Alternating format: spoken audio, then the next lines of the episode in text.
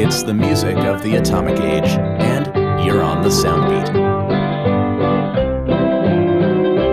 Oh, it went up so loud, it divided up the clouds, and the houses did vanish away. Many atomic era records seem to achieve, or at least attempt, a bit of humanistic fraternity. Uh, we're all in this together sort of vibe. Not so with this decidedly un PC tune. It recounts the attacks on Hiroshima and Nagasaki with mention of the cruel old Japs and naming the bomb the answer to our fighting boys' prayers. The answer to our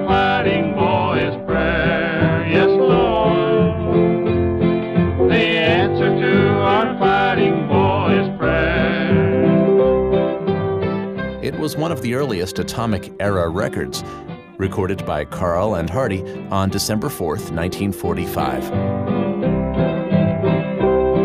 Hear more music of the atomic era at soundbeat.org right now.